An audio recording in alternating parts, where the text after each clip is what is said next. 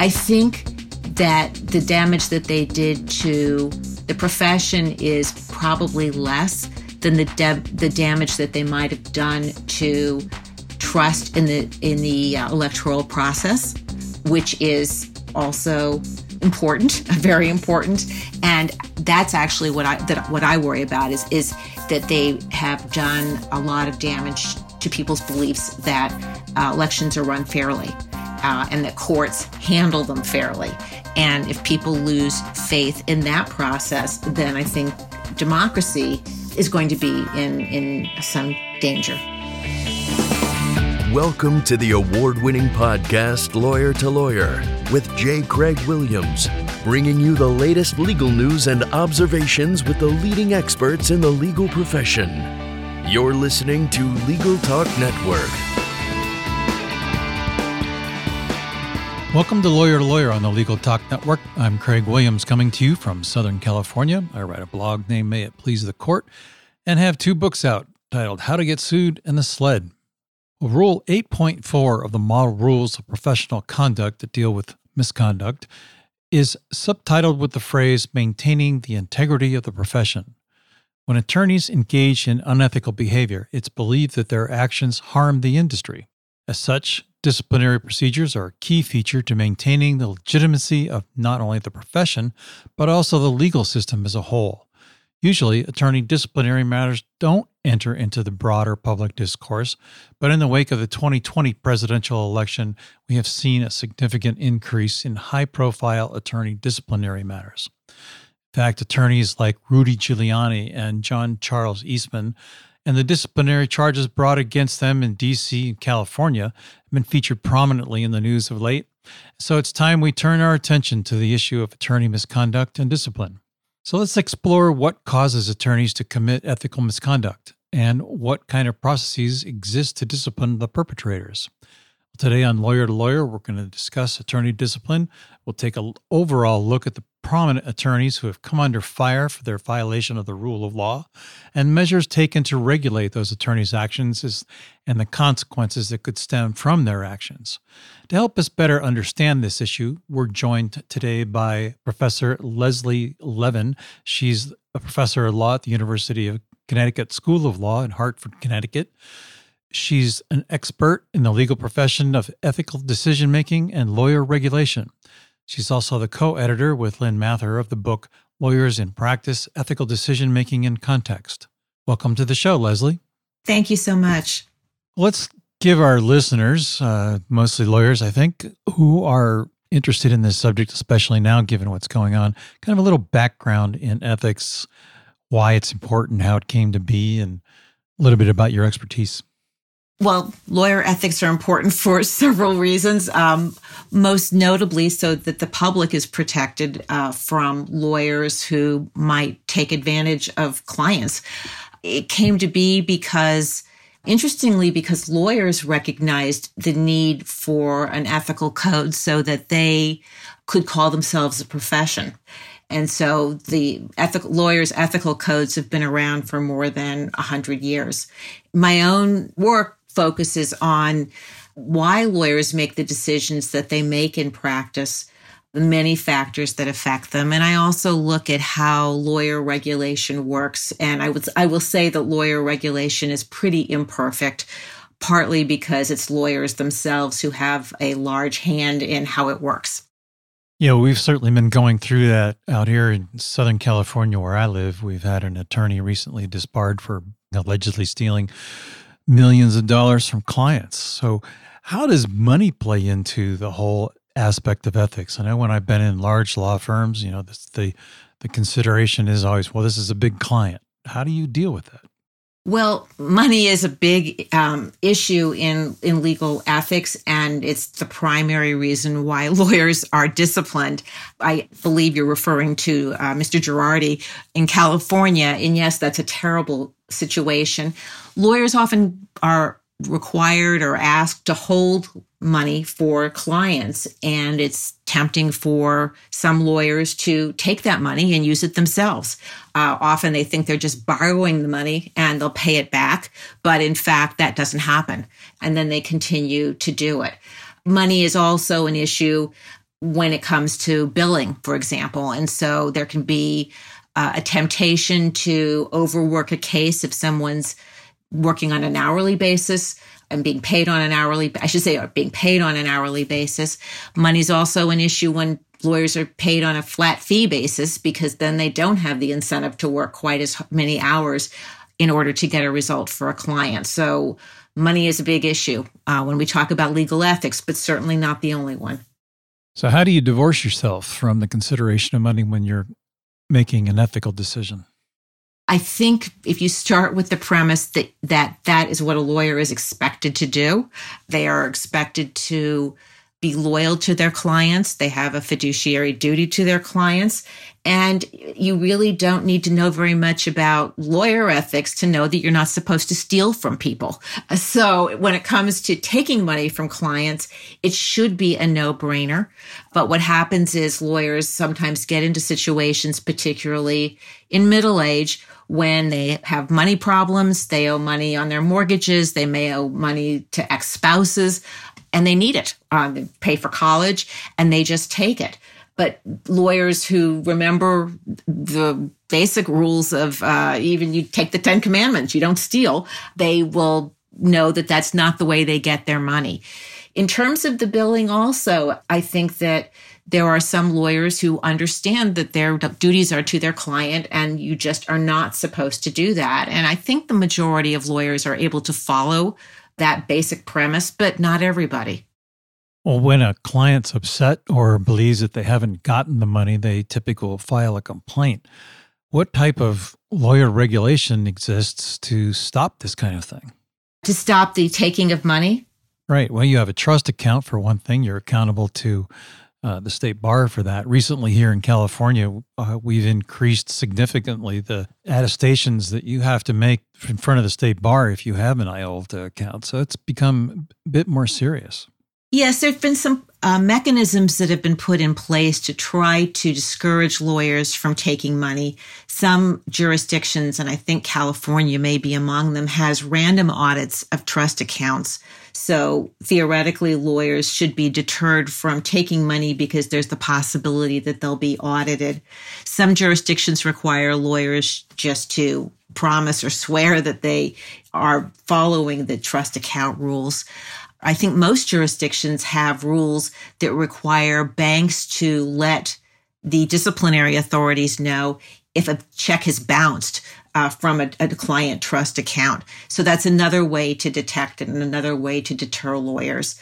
And then there's the disciplinary system itself. People can make complaints if they think that money has been taken, and the disciplinary uh, process will investigate it. Unfortunately, the disciplinary process doesn't give clients their money back usually. Uh, and so if people want to recover stolen money, if the lawyer has spent the money, which is often the case, their only recourse is to go to a client protection fund, which will reimburse them for part of the money, but often doesn't have the funds or has caps on the recoveries. So clients do not recover all of the funds that they've been that they've lost due to the lawyer theft. Well, money is not the only issue that we deal with in legal ethics. Recently, here in the political arena, we've had some issues with uh, swearing to uphold the Constitution.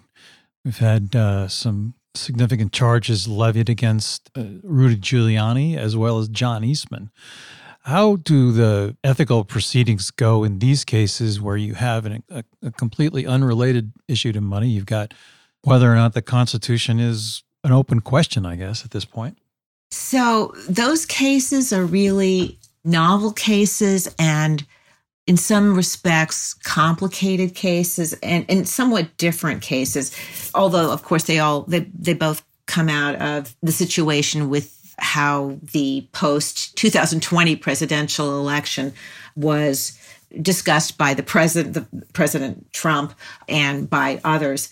So, in the case of Rudy Giuliani, he was uh, the grievances were filed against him both in New York and in the District of Columbia, where he is admitted to practice. The focus of those grievances are actually different in the two jurisdictions. One, it's very limited to, uh, in DC, it's very limited to representations or misrepresentations that Mr. Giuliani made to a Pennsylvania court. In New York, the allegations are broader and have to do with a whole series of activities that uh, Mr. Giuliani engaged in while he was representing former President Trump. So, uh, and then uh, the uh, the Eastman situation in California is newer and interesting, and it's because of the representations that he made, partly in litigation and the, about fraud, and also arguments that he made to former Vice President Pence to try to persuade him not to accept the slates of electors uh, on January 6th and to uh, delay the counting of the electors for some undetermined later date so that the states could supposedly investigate uh, whether there had been fraud in the election. So the facts are a little bit different, but they are novel because they come out of what are essentially political disputes. And a large part of them focus on, at their core, they are about efforts to undermine the democratic process. Well, Leslie, it's, we're going to take a quick break to hear a word from our sponsors. We'll be right back.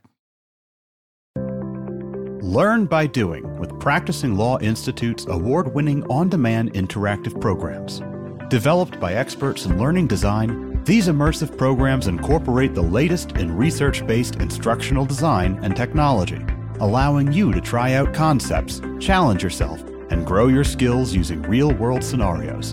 With programs focusing on professional development, client facing skills, and law practice management, you can earn CLE while you learn. Launch now at pli.edu/interactive or download PLI's mobile app.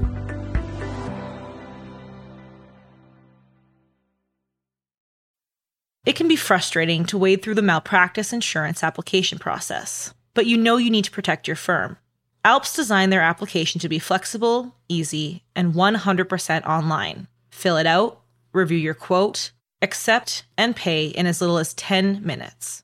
Alps is the nation's largest direct writer of lawyers' malpractice insurance, and they are endorsed by more bar associations than any other carrier, so they understand law firms. They also know how valuable your time is, and that's why they make legal malpractice insurance easy. Visit alpsinsurance.com to learn more. That's A L P S insurance.com.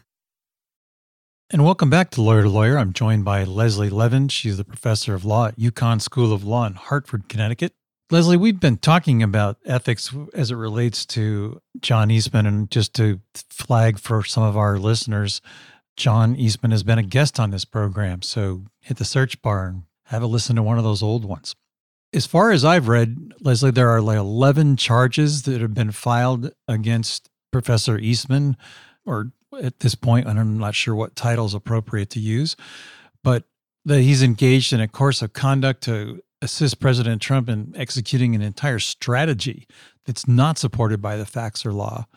Where does the line go ethically in terms of arguing a point that's not in the law, but you have a reasonable belief that it should be that way. Where did Eastman cross that line? So it's fine to make a novel argument as long as you have a good faith belief. Uh, it's a good faith attempt to change the law. And it's okay to argue facts that you have that you don't know for sure, but you have a good faith belief that you have the evidence or that you're going to find the evidence. I think the uh, theory of the case against John Eastman is that he knew that the legal arguments that he was making were bogus, were unsupported by that the arguments he was making were totally unsupported by the law, and that his legal arguments just didn't hold up, and that the facts he was alleging uh, he knew not to be true. And so that's where he crossed the line, is because he knew that what he was saying wasn't correct. And he was doing it basically to mislead the people who were listening to him. You know, in the introduction, we talked about the model rules of professional conduct and Rule 8.4 being that you uh, maintain the integrity of the profession. What kind of damage did uh, Rudy Giuliani and John Eastman do to the integrity of the profession? Well, you know, it's a little bit hard to say. Uh, and the truth is that for a long time, maybe as long as there have been lawyers, people have not necessarily thought highly of them. Uh, the public has a love hate relationship with lawyers.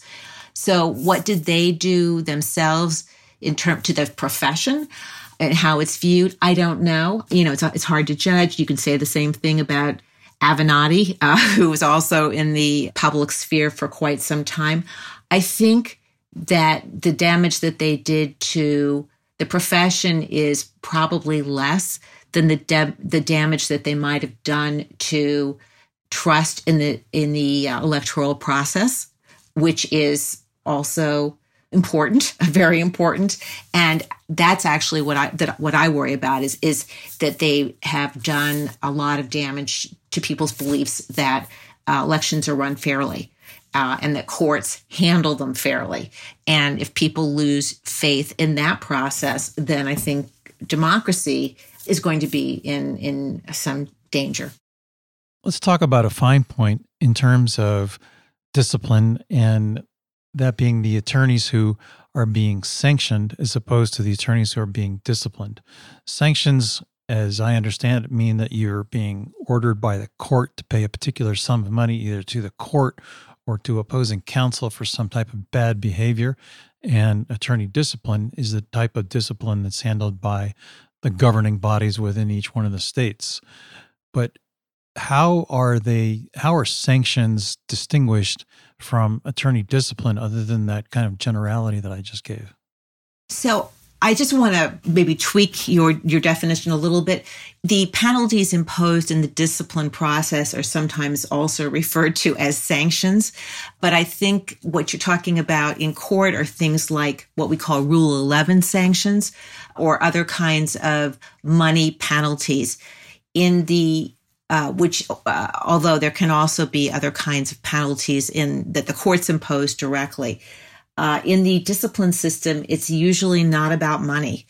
It's usually about what we call expressive punishments, uh, meaning uh, an admonition uh, or a reprimand, which expresses disapproval, or a different kind of sanction like a uh, disbarment or suspension, which is basically an incapacitating sanction. In other words, people can't practice law. So in that way, it, it runs much more like uh, the criminal system. Do you think that uh, ultimately an attorney like John Eastman is going to be disbarred by California? From the charges, it seems like there's no way out. I think it's a complicated case. It's hard to say. I think some of the claims are going to be harder to pursue than others. Uh, but will there be anything that sticks? My guess is that the misrepresentations uh, that he made as a lawyer to the courts will give rise to a basis for imposing sanctions. It may be the, it, the misrepresentations that he made to Vice President Pence uh, will do that. It's less clear to me that the statements that he made uh, on January 6th to the, the crowd before it went to the Capitol will give rise to the same finding that there was misconduct it's complicated. I'm not clear on January 6th if he was acting as a lawyer for a client. And so, it, it, it, which you don't necessarily have to do, but I, there's, I think, also some First Amendment issues that come, may come up there. So it's hard to give you a, an answer. I can't tell you that they're all going to stick, but my guess is that you're right that some of them will stick. Now, what will it be a disbarment or a suspension? Not clear or for how long if it's a suspension? Not clear. I guess if i had to put money on it it would probably be a, a, suspension. Courts generally don't disbar except for in fairly extreme cases. And i'm not saying that the conduct that that uh, john eastman engaged in wasn't very serious but I, I, I do wonder whether they'll go as far as a disbarment. My guess would be suspension well, what does qualify as an ethics violation? When an attorney has a decision about, say, representing a client and uh, against perhaps a former client, how do those situations arise and how do you deal with them? you know, there's all kinds of ways in which law- lawyers can violate the ethical rules. Uh, so conflicts of interest is is one of them. When a lawyer, for example, represents a client against a former client and uses information that they obtain from the former client to benefit the new client, or the lawyer somehow benefits themselves. Lawyers can be disciplined for neglecting cases or not communicating uh, with their clients, basically you know, not for, for months, for example, not checking in with the client and, and when the client is desperate to know what's going on. Lawyers can be disciplined for committing crimes or for, as I said before, taking money. Certainly, they can be disciplined for lying to the court and even for making misrepresentations to third parties overreaching with unrepresented client with unrepresented individuals. There's just you know there's really a pretty long list. And as you know the whole course can be taught on that topic. Right. And little can we cover it all in uh, less than half an hour it's time to take another quick break to hear a word from our sponsors we'll be right back filing court documents serving legal papers collecting electronic signatures all critical parts of the litigation process, yet ones that are time consuming and error prone. But what if you could do more straight from your case or document management software?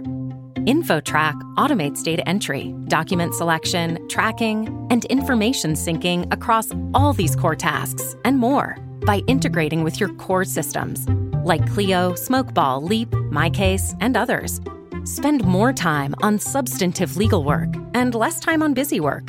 Learn how simple it can be at infotrack.com/simple.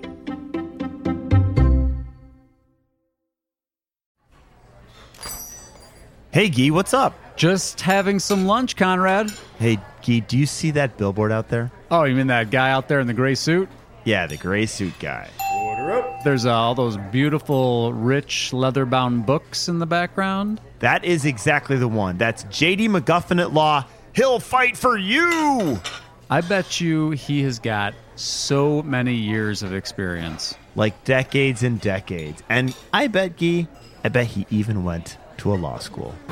Are you a lawyer? Do you suffer from dull marketing and a lack of positioning in a crowded legal marketplace? Sit down with Guy and Conrad for Lunch Hour Legal Marketing on the Legal Talk Network, available wherever podcasts are found. Welcome back to Lawyer to Lawyer. I'm back with Leslie Levin. We've talked about a wide ranging realm of possible ethical violations, but one I wanted to zone in on was a lawyer's duty to a third party let's say that you have a situation, and I don't know if I'm here asking for a friend in this situation, but pretty close.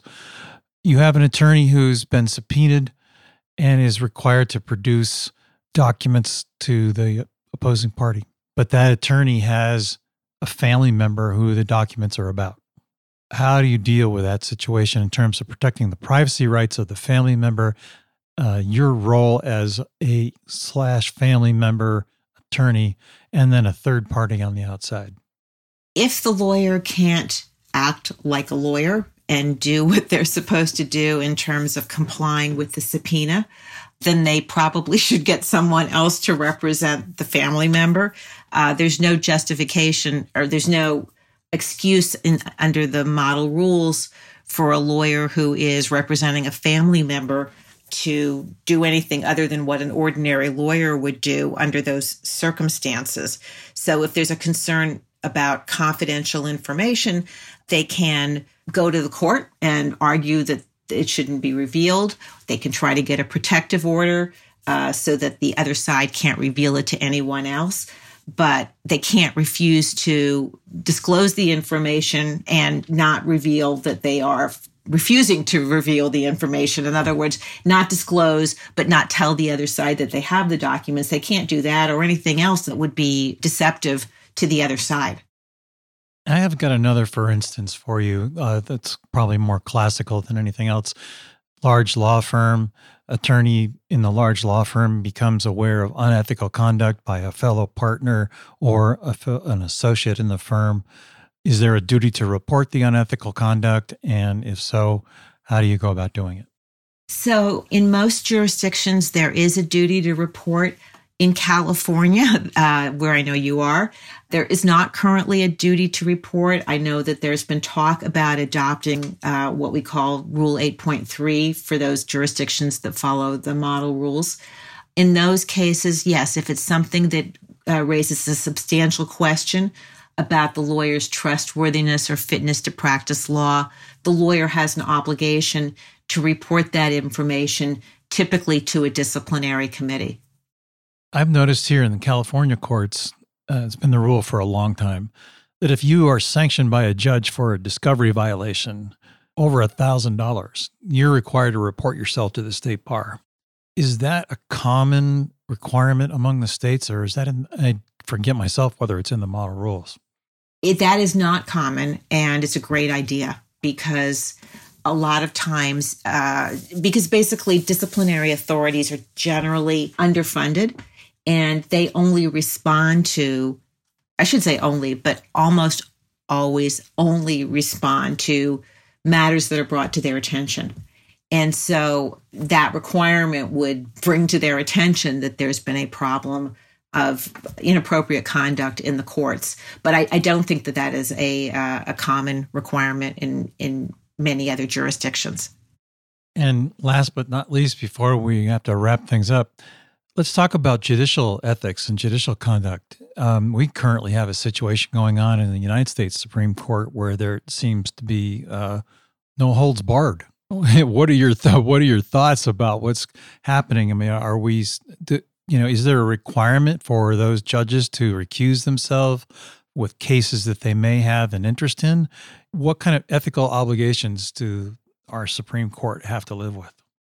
So, uh, unfortunately, there is no ethics code that governs the United States Supreme Court justices.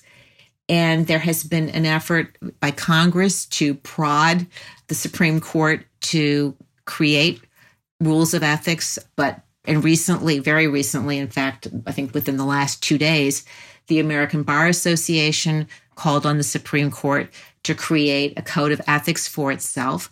And it has resisted doing so up till this point. And I think it's a real problem because it undermines confidence in the court when it doesn't seem to abide by any rule of rules of ethics and every justice can decide on him, his own on his own or her own uh, how how he or she is going to handle an ethical issue, and this includes uh, recusal as well as other potential ethical issues.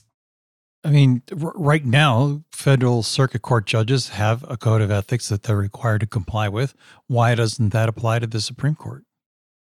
so uh, it wasn't it, it wasn't written that way. It wasn't adopted by the Supreme Court so that it would apply to them. So there are no rules of ethics, and the problem in terms of getting one is a separation of powers issue. Is in terms of whether or not Congress could impose one on the Supreme Court. What we really need to see is that the Supreme Court, the U.S. Supreme Court, adopts one for itself. Justice Chief Justice Roberts has shown in the past real concern about the legacy of his court, and I keep hoping that maybe he will try to cajole his colleagues to adopt rules, uh, ethical rules, but it, it, just hasn't happened yet. And unfortunately, the last uh, state of the court statement that he made didn't suggest any interest in doing that. But it is uh, it's a real problem. And it's a fascinating constitutional question since there's supposed to be three equal branches of government. Right. It makes it hard to uh, impose anything on a court that is reluctant to impose ethics rules on itself. Well, Leslie, it looks like we've reached the end of our program, so it's time to invite you to share your final thoughts and uh, wrap up and talk about your book if you'd like. I'm really glad that you asked me to talk about this. I think, uh, and I'm to, I guess I'll focus in terms of my, my final thoughts on the question of, of how to handle the disciplinary complaints against Rudy Giuliani and John Eastman.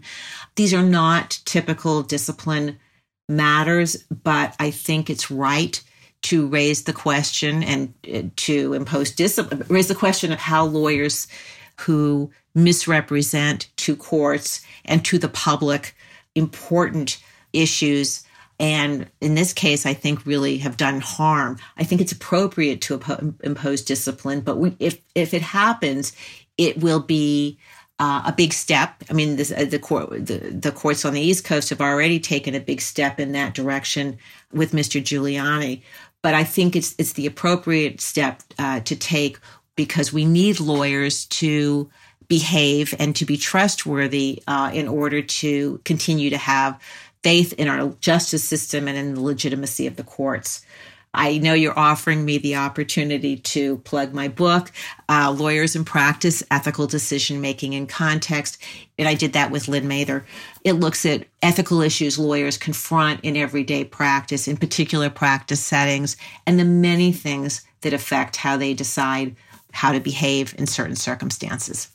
So um, thanks very much. Uh, I guess I should mention also if somebody wants to reach me, I'm reachable uh, at leslie.levin at UConn, U-C-O-N-N dot edu. Wonderful. It's been a fascinating discussion and really appreciated having you here as a guest. Thank you. Thank you for having me.